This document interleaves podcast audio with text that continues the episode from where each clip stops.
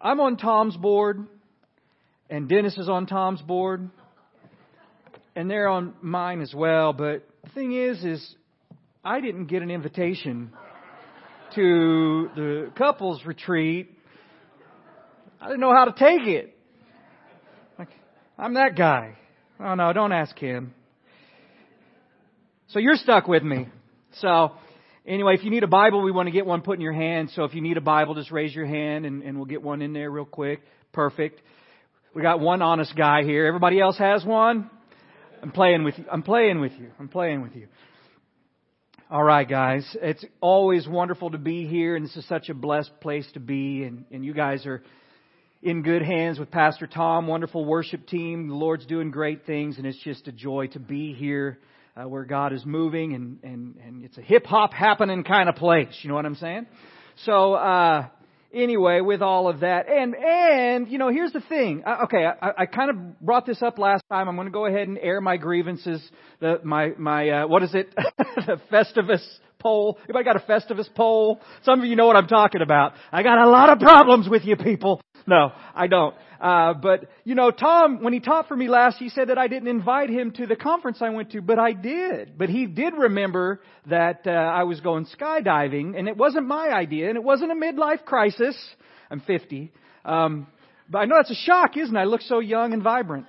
But uh, but be that as it may, my son just graduated from high school. He is senior kind of trip. He's like, Dad, I really want to go skydive, and it's like a bucket list thing for me. And I'm like, but I'll kick the bucket on this thing if if it doesn't go well. Well, it went okay. It went great. We had a great time, uh, but we uh, uh, enjoyed the trip, and I had Tom teach for me. So I guess he had me teach for him, and I'm glad to be here. So let's take our Bibles and turn in them to the book of First John today. We're going to look at verses 5 through 10 of the first chapter in a message that I have entitled Light and Life, Darkness and Deception. And so with that, let's take our hearts to the Lord. Father, once again, it's just such a, a, a blessing and a joy to be in your presence. And we thank you, Lord, that as we gather here, that you are moving in the midst of us. And we pray, Lord, that you would uh, just give us ears to hear you hearts that want to respond appropriately to you.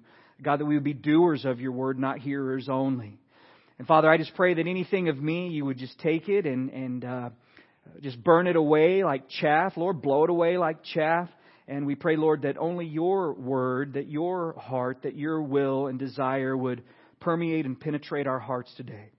Have your way, we pray, in Jesus' holy name. And we say, Amen. David wrote in the eighth Psalm, when I consider your heavens, the work of your fingers, the moon and the stars which you have ordained, what is man that you are mindful of him, and what is the Son of Man that you visit him? He's saying, God, when I consider how vast the heavens are, and I see the enormity, and I see the complexity, and I see the variety of all that you've created, the moon, the stars, the planets, the solar system, so much going on, light years beyond our own. God, it staggers me. It's shocking, really. It stuns me to think that I would even enter some kind of equation in your mind, and that beyond that, you would care for me, you would take interest in me, you would have concern for me, and yet, family, this is the wonder of the love of God. And not only that God thinks of you and takes interest and has concern for you, but that He wants to know you and be known by you. He wants you to have kind of our word for today is fellowship. Uh, he wants to have fellowship with you. He wants you to share in His love and His grace and His mercy, His peace and His joy. And He's made it all available to you through the person of Jesus Christ who has loved you and given Himself for you upon the cross. God, think it through was made manifest. And John takes the time, if you read the entirety of the first chapter, in these first four verses, he takes the time to make clear that God was tangible. He was touchable. He says we heard him repeatedly with our ears. We studied him carefully with our eyes. We handled him physically after he rose from the dead. And he says we've seen and we bear witness and declare to you that eternal life which was with the Father and was, the word is, manifested to us. And he said, I'm sharing this with you so that you might have fellowship with us. And truly, our fellowship is with the Father and with His Son, Jesus Christ. So let's look together. Let's turn our attention. Beginning in verse 5, we'll read our entire section of Scripture through, come back and kind of pick it apart. John says, This is the message which we have heard from Him and declare to you that God is light and in him is no darkness at all. And if we say that we have fellowship with him and walk in darkness, we lie and do not practice the truth. But if we walk in the light as he is in the light, we have fellowship with one another, and the blood of Jesus Christ, his Son, cleanses us from all sin. And if we say we have no sin, we deceive ourselves, and the truth is not in us. If we confess our sins, He's faithful and just to forgive us our sins and to cleanse us from all unrighteousness. And if we say that we have not sinned, we make Him a liar and His word is not in us. So verse 5, this is the message that we have heard from Him and declare to you. Now, when John says this, essentially what he's doing is he's simply establishing this absolute, uncompromising authority. You see, in the first four verses, he develops, for the sake of our context, the truth of who Jesus is. Uh, that which was from the beginning the Word of life, that eternal life which was with the Father and was manifested to us. He says, ladies and gentlemen, Jesus was not simply uh, an emanation from God, but in fact, He was the very incarnation of God. John says we were with Him. Uh, we heard Him repeatedly. We handled Him physically after He rose from the dead. Uh, he says, you know, we studied him carefully and we heard what he had to say, and this is what he taught us. In other words, guys, this isn't a second-hand account. This isn't a once upon a time type fairy tale. It's not a carefully crafted or contrived kind of story. It's not, I heard it from a friend or even John's own opinion. He says this is God's personal revelation about Himself through Jesus Christ. He says we heard it from Him and we're declaring it to you. And at the risk of offense, I'm so glad that John cuts through all the riffraff. He eliminates the value of personal opinion and he says, here's what God says about himself. Because isn't that what's truly important? Guys, can I just say, people like to postulate. Well, you know, I think God's like this, and uh, well, you know, I think God may be like that. And I just have to say it. It really doesn't matter what you think, and it really doesn't matter what I think. What really matters is what has God said? And what is His message, and how is it that He would have us relate to Him and with Him? And John says, here's the message we've heard from Him. You might underline it, take note of it, maybe highlight it. That God is light and in Him is no darkness at all. Ladies and gentlemen, so much to unpack, to unwind, so much to think through in this single statement. First of all, John tells us something of the fundamental intrinsic nature of God. And the Apostle John, more so than any other author in Scripture, uh, has revealed to us with such specificity, with a resounding kind of clarity, exactly who God is. In his Gospel, in John's Gospel, in the fourth chapter, in recording the words of Jesus, he writes, God is Spirit. Uh, now that tells us something about God, doesn't it? It tells us that He's not flesh and blood as you are and I am, but that He's Spirit. And then he goes on to explain, and those who worship him must worship in spirit and truth.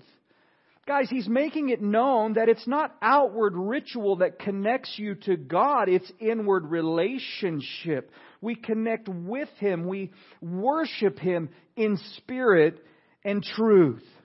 Later on in this epistle, he'll write, God is love. Well, now that's good to know, isn't it? That tells us something of who God is, of His character, of His intrinsic nature. And here He tells us something else. He says, God is light.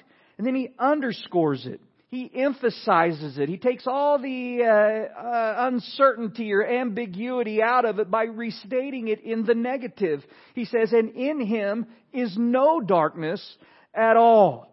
Now, in the Greek, he kind of compounds negative on top of negative. He says, and darkness in him does not exist, not even one bit. John says, listen, God wants us to know that he himself is light. And light, by pure definition, has no darkness in it at all. You see, if there's darkness, there's got to be an absence of light, and God is only light. No darkness at all. And we note that God's not a light, He simply is light.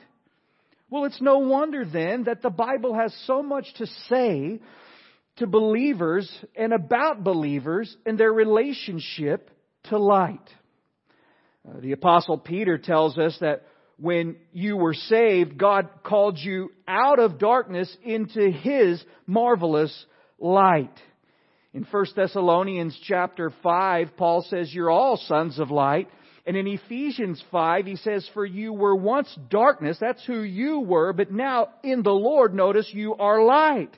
So walk or uh, move forward, establish your lives, order your lives as children of light. Now I'll give you one more. It's in John chapter 3. Jesus said this, And this is the condemnation that the light has come into the world and men love darkness rather than light. Why? Because their deeds were evil.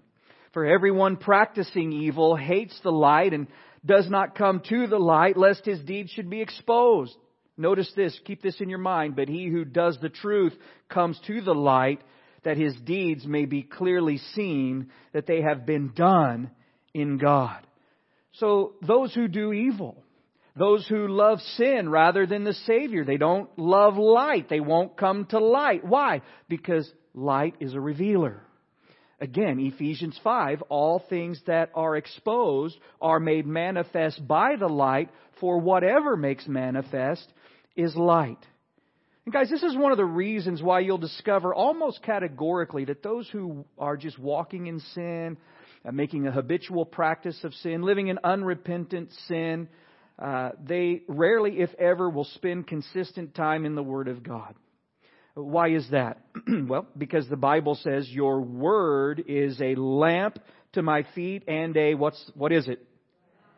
Come on somebody, and it is a light to my path. It reveals the truth of what's happening in my heart, in my mind, in my life.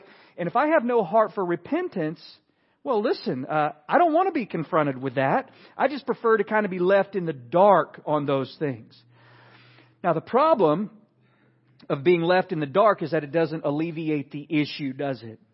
I mean, you may be blind to it, others may not see it, or you maybe think it's some sort of secret sin, but guys, God sees it all. And I'm going to give, I know I'm overwhelming you with references today. This is important, guys. The book of Hebrews says this, for the word of God is living and powerful and sharper than any two-edged sword, piercing even to the division of the soul and spirit and of joints and of marrow, and is a discerner of the thoughts and intent of the heart. And there is no creature hidden from his sight. Here it is. All things are naked. Notice the categoric statement. No thing is hidden from his sight. No creature, but all things are naked and open to the eyes of him to whom we might give account. Is that what it says? Oh no. No, no. Whom we must give account. You see, we might be blind to it. We might be uh, preferable to be left in the dark concerning it, but God sees it all. How so? God is light, and in him is no darkness at all.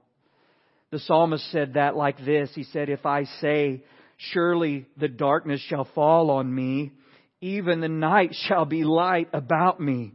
Indeed, the darkness shall not hide from you, but the night shines as the day. The darkness and the light are both alike to you. Ladies and gentlemen, God is light, and in Him is no darkness at all. Now, this is where things could get a little bit touchy for you, but guys, I just have to say it. Uh, what this means is that if there is a, a problem in your relationship with God, guess whose fault it is? Uh, it's not His.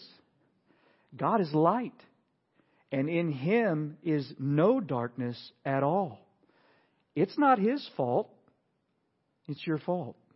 Guys, there's no sin in him. He hasn't made the breach. He hasn't made the break. He hasn't walked away. You have. It reminded me of that old story. Guys, I'm sure you've all heard this before, but let me just for the sake, humor me here like you've never heard it. Uh, there they are, the, the old uh, farmer and his wife, and you know, the old trucks, now all the new trucks seem to have the bucket seats, you know what I mean? But the old trucks had like the bench seat. It was just a one truck, and you know, and you, you, and bef- I guess this was before seat belts were, you know, law, you had against the law to not wear one. You guys know what I'm saying. And you'd always see the, the lady riding right next to her man, and you know you see in the back window there, and you see the two heads right close, and and then uh, and so there they are, and then 10, 20 years go by, and the and the farmer's wife looks at him and goes, "Man, you remember when we used to ride so close together?" And the farmer looks at her and says, "I haven't moved." you know what I'm talking about? Riding down the road. Remember we used to ride so close? I, I haven't gone anywhere. I'm right where I've always been. Well, this is the thing, guys. Uh, you, God hasn't abandoned you. You've abandoned God. You've created a distance between you and God.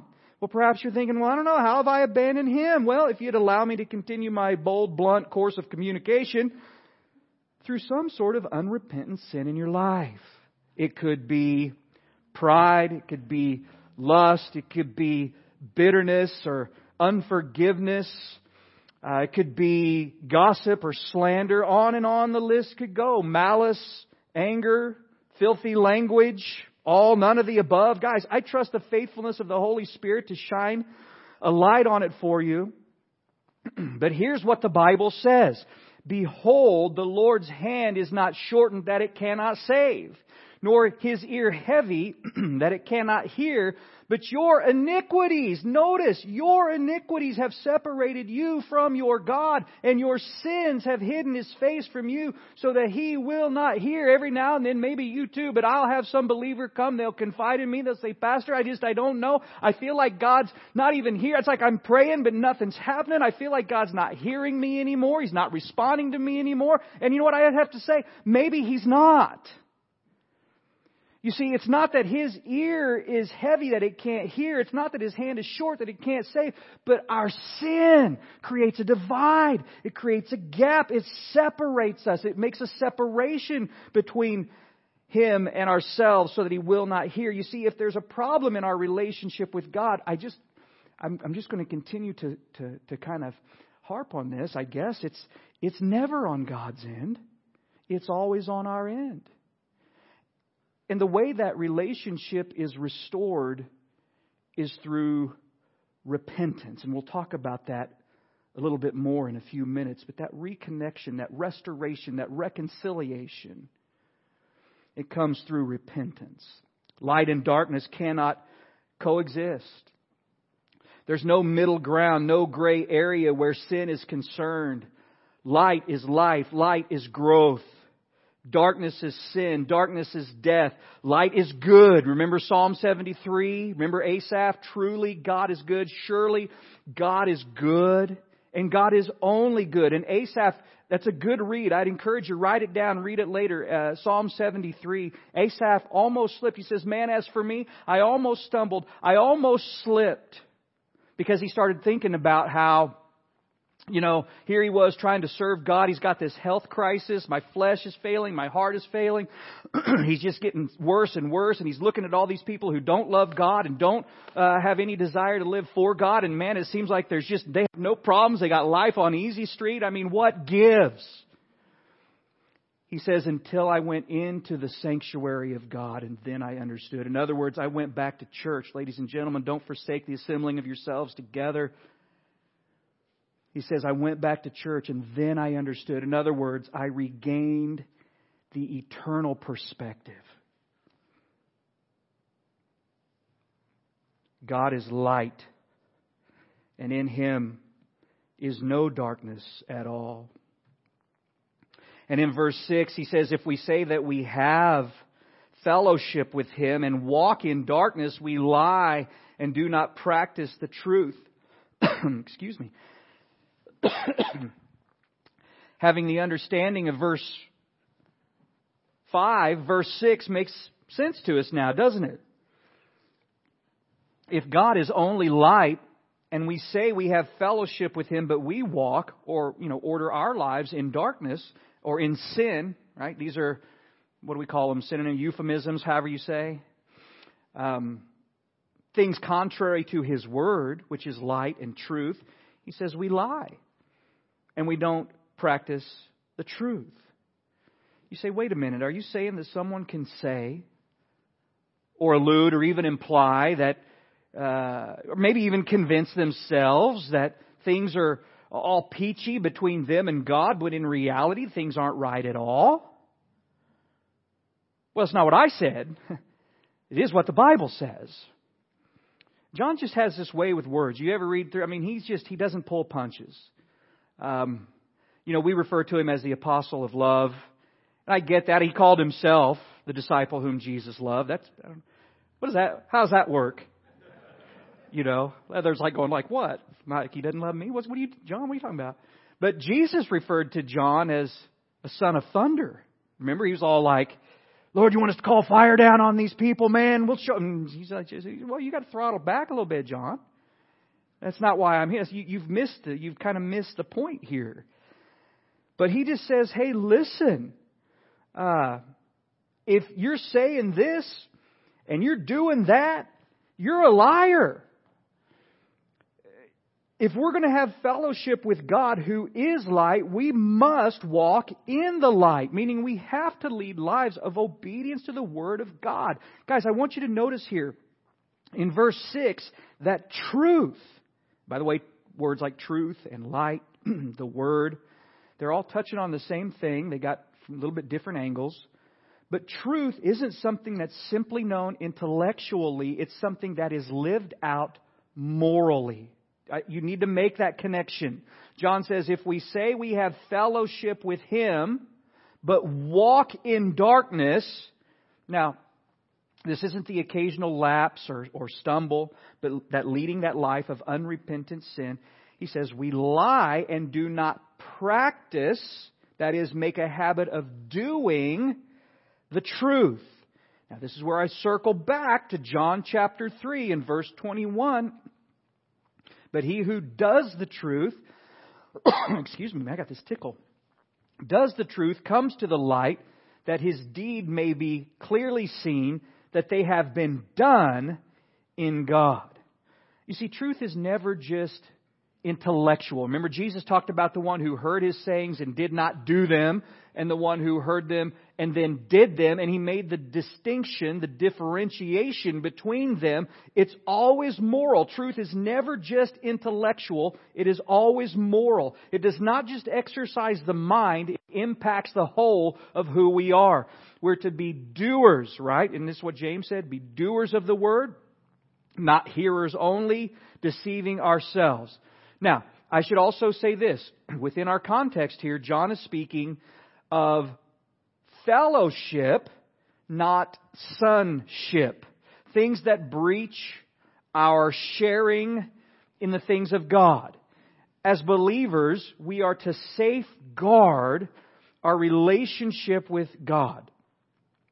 Because we drift naturally toward the flesh. We have to cultivate through discipline this life led in the Spirit. The way that we do this is through abiding in Christ, rendering obedience to His Word, continuing in fellowship, uh, continuing in prayer, these kinds of things, uh, in worship. Or another way to understand that, we're to walk in the light, we're to practice the truth.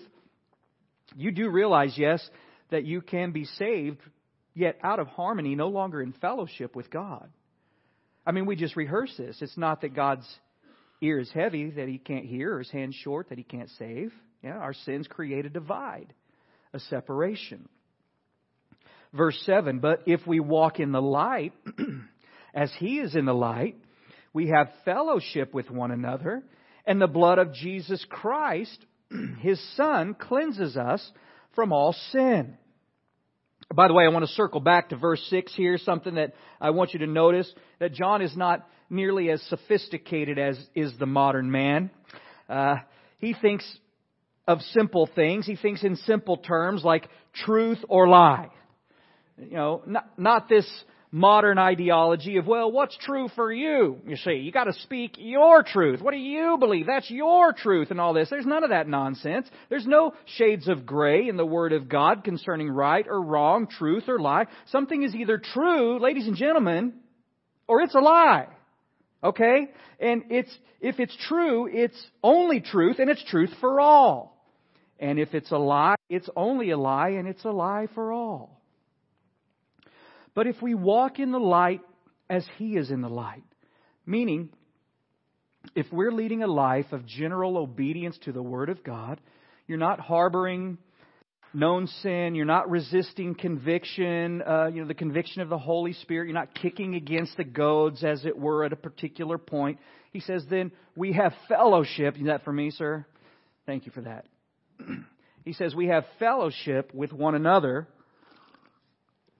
and the blood of Jesus Christ cleanses us from all sin. Now, some interpret this, we have fellowship with one another, uh, that John is saying that as believers, that you and me, if, if, if we walk in the light as he is in the light, then you and, and, and me, we can have fellowship with one another. And, you know, that's certainly true.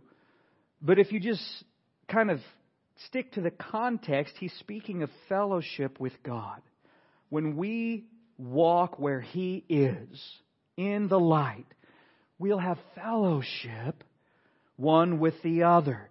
And being in fellowship with God is to be in that place, he says, of continual cleansing by the blood of Jesus Christ.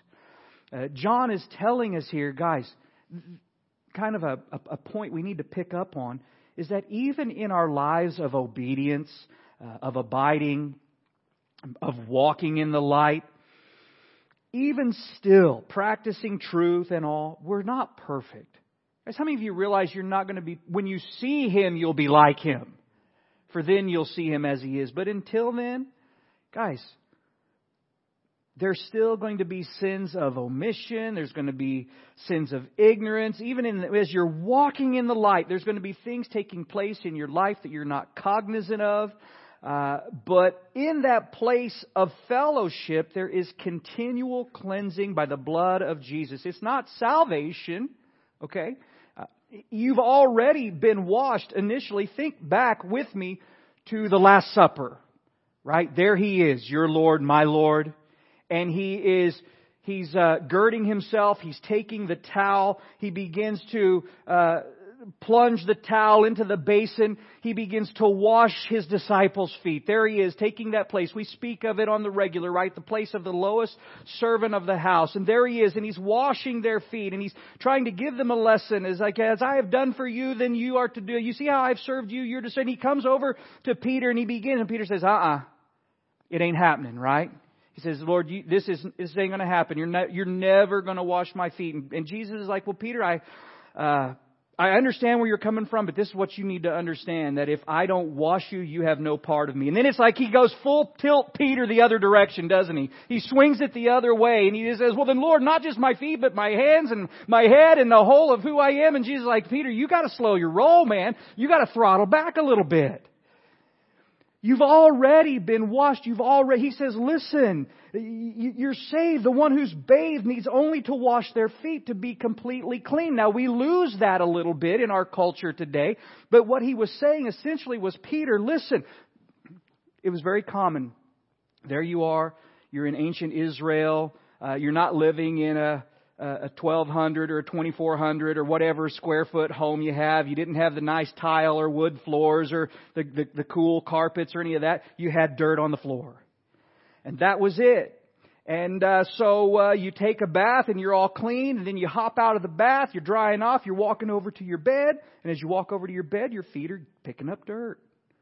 And so you sit down on your bed and you grab the little basin, you'll wash your feet, put your little tootsies in bed, and you're completely clean, right? And that's what Jesus was saying. He's saying, Peter, you've already been cleansed. I've washed you. But as you kind of walk through life, you're going to pick up some some dust and dirt, some grease and grime on your feet, and that needs to be dealt with as well on the regular. I need to be washing you. I need to be cleansing you uh, of these things that kind of try to cling to you as you navigate life through the world. And that's kind of what John is, is communicating with us here that as we walk in the light, as He is in the light, the blood of Jesus Christ cleanses us. Guys, this word cleanses is in the present tense, meaning it continually is cleansing us from all sin. A couple of secondary thoughts here. And this takes us back to what I was just saying. Number one, if I'm walking in the light and you're walking in the light, not only will we be right with God, we should be right with one another. Would you agree with that, Joe? I mean, how can I be right with God and you be right with God, but we not be right with one another? I mean, I suppose it is plausible that a, there could be a grave misunderstanding of some kind, but as we were speaking earlier, even in a situation like that, it should be our heart. I want to be right with God. You want to be right with God. There should be an effort of restoration, of reconciliation. I think sometimes believers forget that uh, Paul said, For God has given us the ministry of Separation? Isolation? Is that what he said? No, reconciliation, of restoration. There should be a desire. We should be right with one another. And if you're right with God and I'm right with God, then we should be able to work things out with one another. Number two, we know that John uh, wasn't speaking of sinless perfection by this phrase, walk in the light. You need to walk in the light as he is in the light or else there would be nothing to be continually being cleansed of. Does that make sense? If we walk in the light as he, walk, as he is in the light, then the blood of Jesus Christ continually cleansing us of all sin in this place. And finally, I would have you notice that it's not ceremonial rites or religious activities that cleanse a man of sin. It is not the act of baptism. It is not the sacraments of communion. it, it is not the uh, of fellowship together. It's not acts of service. It's not putting money in the plate when it passes by or whatever the case may be. Listen to me. What can wash away my sin? Come on. Nothing but the blood of Jesus. And we note that the blood of Jesus Christ cleanses us of all sin. Guys, somebody, okay, you missed your cue. That was a great place for an amen or a hallelujah or glory to God, right? I'm going to say it again. We're going to try that again. And we note that the blood of Jesus Christ cleanses us of all sin. That's what I'm talking about. You know, sometimes people feel as though they've blown it so bad that they just, you know, they just can't be forgiven. You know, God could never forgive my unfaithfulness to my spouse or that abortion that I had or, you know, fill in the blank. Ladies and gentlemen, the only sin which cannot be forgiven is the sin that rejects the blood of Jesus Christ as payment in full. And guys, I want you to think of the audacity that it takes to say to God, God, I get it. I appreciate the effort, but my sin is greater than the cleansing power of the perfect sacrifice found in the shed blood of the spotless Lamb of your Son, Jesus Christ. Think about that. Oh, precious is the flow that makes me white as snow. No other fount I know. Nothing but the blood of Jesus. In verse 8, if we say that we have no sin, we deceive ourselves, and the truth is not in us. If we confess our sin, He is faithful and just to forgive us our sins and to cleanse us from all unrighteousness. If we say that we've not sinned, we make Him a liar, and His word is not in us. But we note that uh, walking in the light involves both consciousness of sin and confession of sin. And I like what John says in verse 8. He says here, if we say we have no sin, we deceive. Notice, does he say, look, he says you deceive our, yourself, right? He said we deceive ourselves. Translation, you're not deceiving anyone else. Okay, I mean, you certainly aren't deceiving your spouse, are you? and you're not deceiving your children or your friends. Now, you've obviously deceived yourself, but if you're telling yourself that you've achieved sinless perfection this side of eternity, John says, listen, the truth is not in you. How so? Because anyone dealing in truth knows, guys, we sin all the time. Be it in attitude, uh, be it in action, thought, or word. Quick question, and I don't want a show of hands here because it'll, it, it might ruin your perfect run for today. How many of you, again, no show of hands, believe that you have perfectly glorified God all day so far? I mean, we're just, it's 10 after 12. I trust, and, and the, I, I can't have you guys raise your hand because you're second service folks. All the sinners come to second service, you know. Those that are holy and up early that give God the first fruits, they're first service folks. You guys were up too late partying or something, and so you slept in. Now, if it makes you feel better, I'd be a second service kind of guy. Not because I'm partying or anything like that, but because, well, I just appreciate a good night's sleep. Be that as it may you know, you feel in your heart you've rendered perfect praise, perfect worship, perfect honor, perfect obedience. You woke up, your heart was beaming, you were radiant, bursting at the seams, just giving God glory, man, you know. Listen, God is worthy of being perfectly glorified continually, eternally, and if we fall short of that, come on now, if we fall short of His glory, Guess what that's called? It's not a trick question. Top 10 answers. Top one answer on the board, survey says, it's sin. Ladies and gentlemen, if we say we have no sin, we deceive ourselves. And I'm not saying we all make mistakes. Guys, can we leave this mentality, this diminishing, this, uh, uh, how do you say, belittling, uh, mentality of, of, of we all make mistakes. I'm, well, I'm only human, that kind of reasoning. Guys, we gotta leave that behind. We gotta put that behind us. Listen, I'm a sinner. We gotta call it for what it is. Jesus didn't come to call the, well, we all make mistakes crowd. You know, He didn't come to seek and to save the, we're only human people. No. He came to call sinners to repentance. That's what I am. That's who I am. That's who you are. And if you need forgiveness, which you do, then you need to come to grips with that fact and confess your sins to God. Listen to Psalm 32. I acknowledged my sin to you, and my iniquity I have not hidden. I said, I will confess my transgressions to the Lord. Guys, he didn't say, I acknowledge the fact that I'm only human uh, and and my you know shortcomings and my uh, you know I, I'm I'm not I'm not per I'm only you know kind of a there's none of that skipping around stuttering through the. He said, look, sin, iniquity, transgression, and you forgave the iniquity of my sin. Proverbs 28. He who covers his sins will not prosper, but whoever confesses and forsakes them will have mercy. Guys, God's grace and mercy is extended to sinners. You understand this? Not the, well, uh, okay, here's an easy one. I'm gonna, I'm gonna get all of you on this one. Quick show of hands. I want the hands. How many of you believe that you need God's grace and God's mercy? Come on, somebody. That's an every hand in the building kind of place. That's an easy. I, I like asking those questions because they're easy to get responses to. But God extends His grace, His mercy to sinners. Not the, well, nobody's perfect people. I was going to have you write it down, but because you're second service folks and you got a good night's sleep, we're going to take our Bibles and turn in. I'm going to give you one little extra bonus here, all right? Turn in your Bible to Luke chapter 18. All right, make your way over there.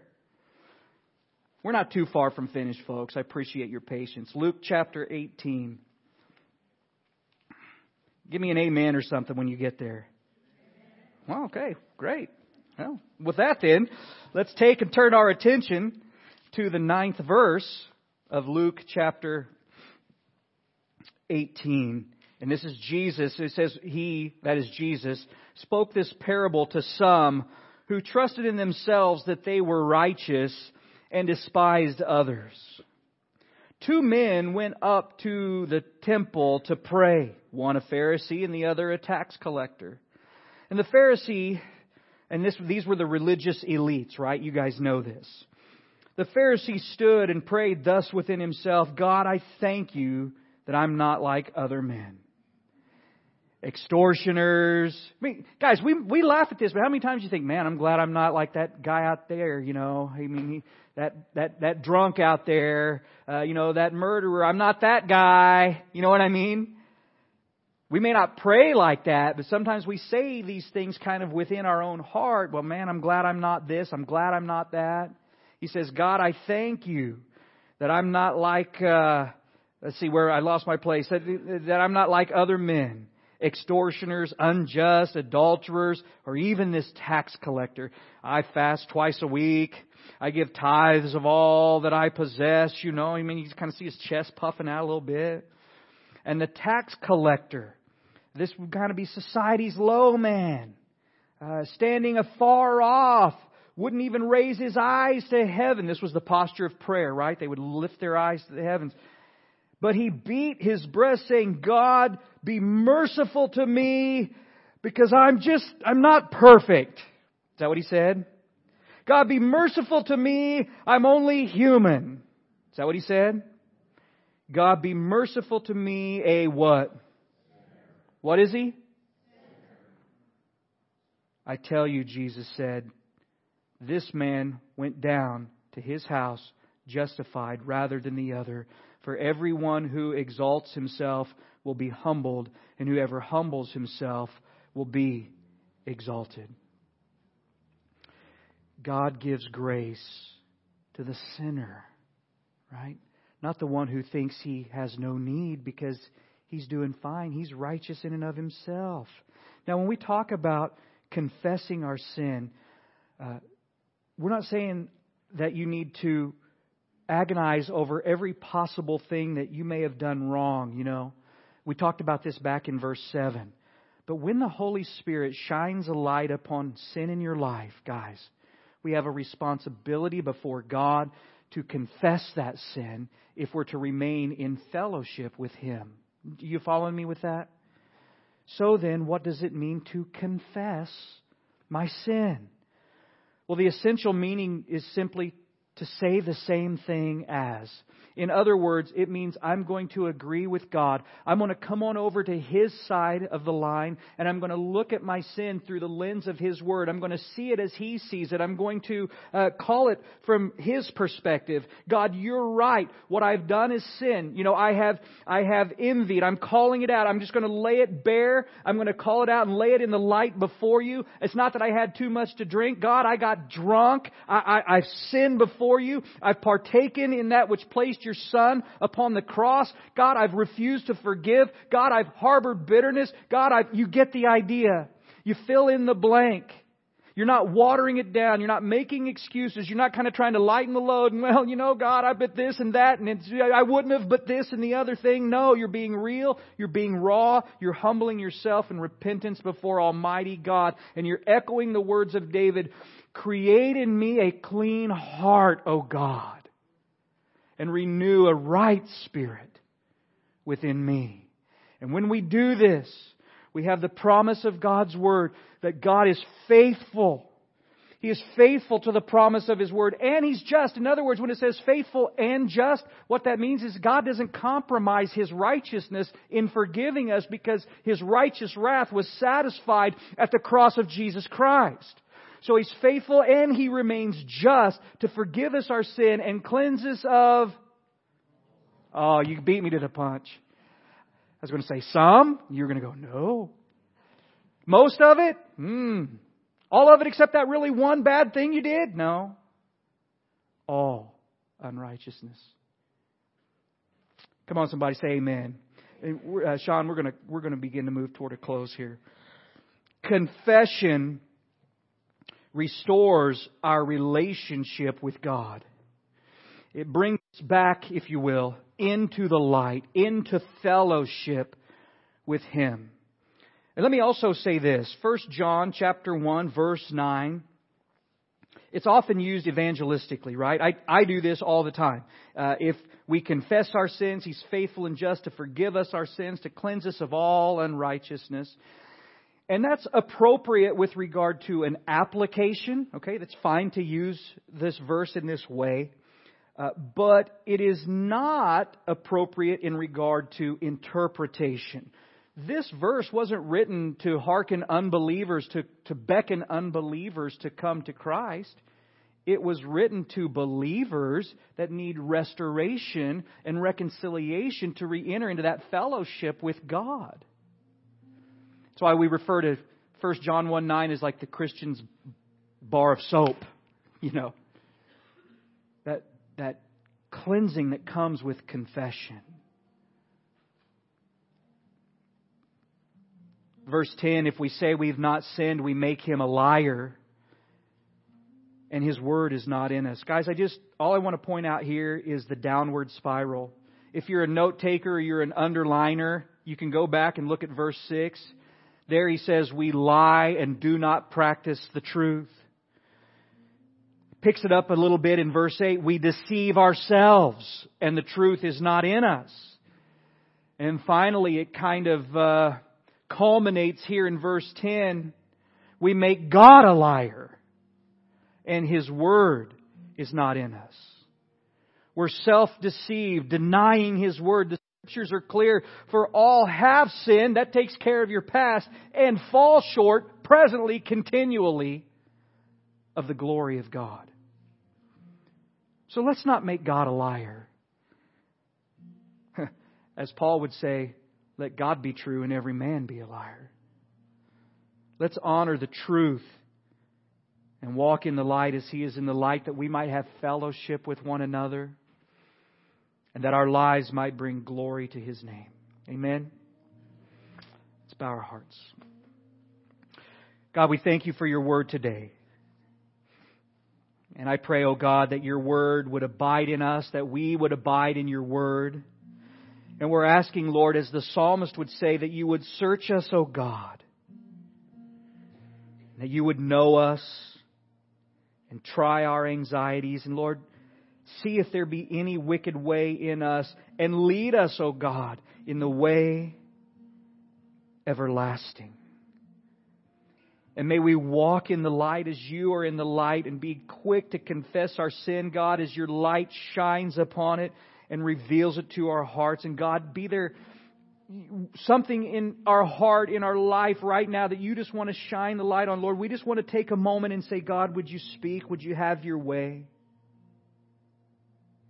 Reveal it to us, Lord, that we might confess it to you, that we might give it to you, that the restoration, that the reconciliation might take place.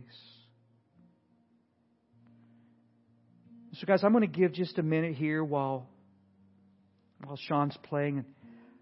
I just want you to remain in this, this posture of kind of prayer and meditation. And would you be so brave as to say, God, is there. And I'm not asking, guys, I'm not asking you to make something up, to feel guilty about something that's not there. But if God would shine a light on something and say, hey, you know what? And He kind of puts His finger on it and you know what it is. He's probably tried to rap on the door of your heart about it before, and you've kind of been pushing it down and pushing it down. Would you let Him shine light on it right here, right now? And maybe it's something you're hanging on to. Maybe it's something you haven't been able to give to Him.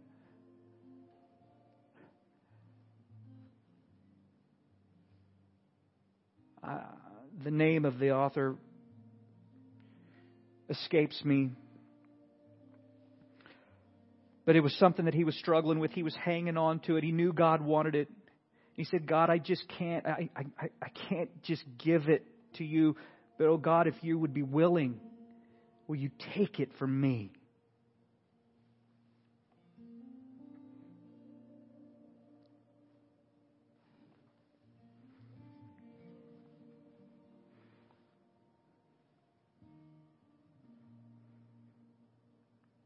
Darkness conceals, tries to cover things up, make excuses, brings death.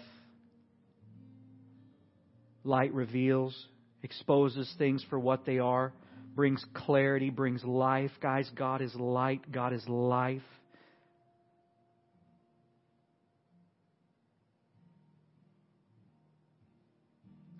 Remember the words in, uh, to the church of Ephesus in Revelation chapter 2. Everything looked great, man. Things were happening. Their bulletin was fire. Their outreach was, on point. Their worship was second to none. He said, Man, you guys got it going on. Nevertheless, I have this against you. You have left your first love. Think about that. He said, Here's what I want from you. I want you to remember from where you've fallen, repent, and repeat those first words. Come back.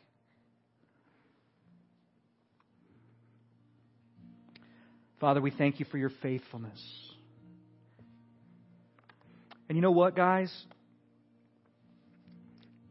Maybe you're here and you don't know the Lord. I just want to give you a quick second as well. You say, man, here's, here's Pastor. He's talking to all these, these Christians. Well, today is primarily a, a text that deals with where believers are at in their walk with God. But maybe you don't know God. Maybe the Lord's knocking on the door of your heart. Listen, I want you to know that for God so loved the world that he gave his only begotten Son so that whoever would believe on. I think that qualifies you, qualifies me. We're all a whoever. You can believe on the Lord Jesus Christ. What must I do to be saved? Believe on the Lord Jesus Christ, and you will be saved. For whoever calls on the name of the Lord will be saved. And so, guys, I appreciate your time. May the Lord bless you and be with you. May His Holy Spirit rest in power upon you. May His Word take deep root in you and bring forth fruit that remains for the glory of His name. Father, we just say, have your way in our hearts and our lives, and we'll give you praise.